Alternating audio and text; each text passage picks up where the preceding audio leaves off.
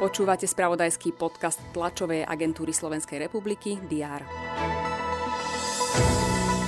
Ľudia nad 60 rokov budú mať nárok na finančný príspevok za očkovanie. Dostanú ho v hotovosti a použiť ho budú môcť ľubovoľne. Novelu odsúhlasili poslanci Národnej rady.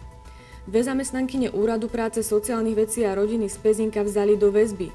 Rozhodol o tom súdca pre prípravné konanie špecializovaného trestného súdu. Obvinené proti rozhodnutiu podali sťažnosť.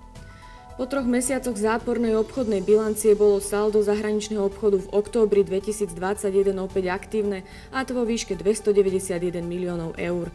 Zmena deficitu na prebytok súvisela s medziročným zvýšením rozdielu medzi vývozom a dovozom motorových vozidiel a trhových výrobkov, informoval o tom štatistický úrad.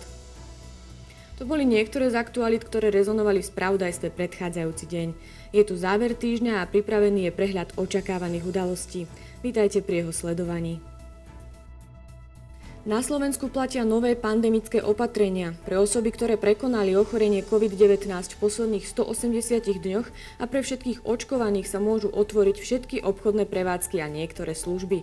Obchody so základnými potrebami budú otvorené v režime základ. Úrad verejného zdravotníctva prosí obyvateľov, aby sa zamysleli nad každou návštevou obchodov. Zmena opatrení sa týka aj kostolov či hotelov a lanoviek. V Národnej rade bude pokračovať 51.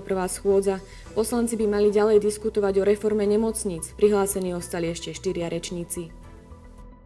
Očakáva sa verejné vypočutie kandidáta na predsedu protimonopolného úradu.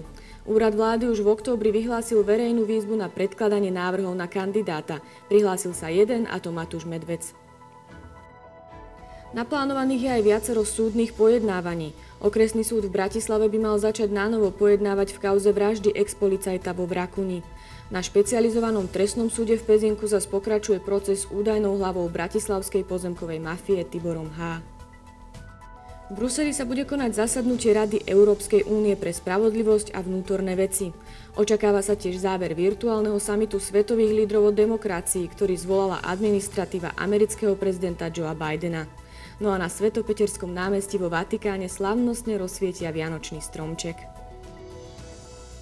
Čaká nás prevažne zamračené počasie. Teploty sa budú pohybovať od minus 2 až do 3 stupňov Celzia. To bolo na dnes všetko. Aktuálne informácie prinesieme počas dňa v spravodajstve TASR a na portáli teraz.sk. Prajem pekný deň.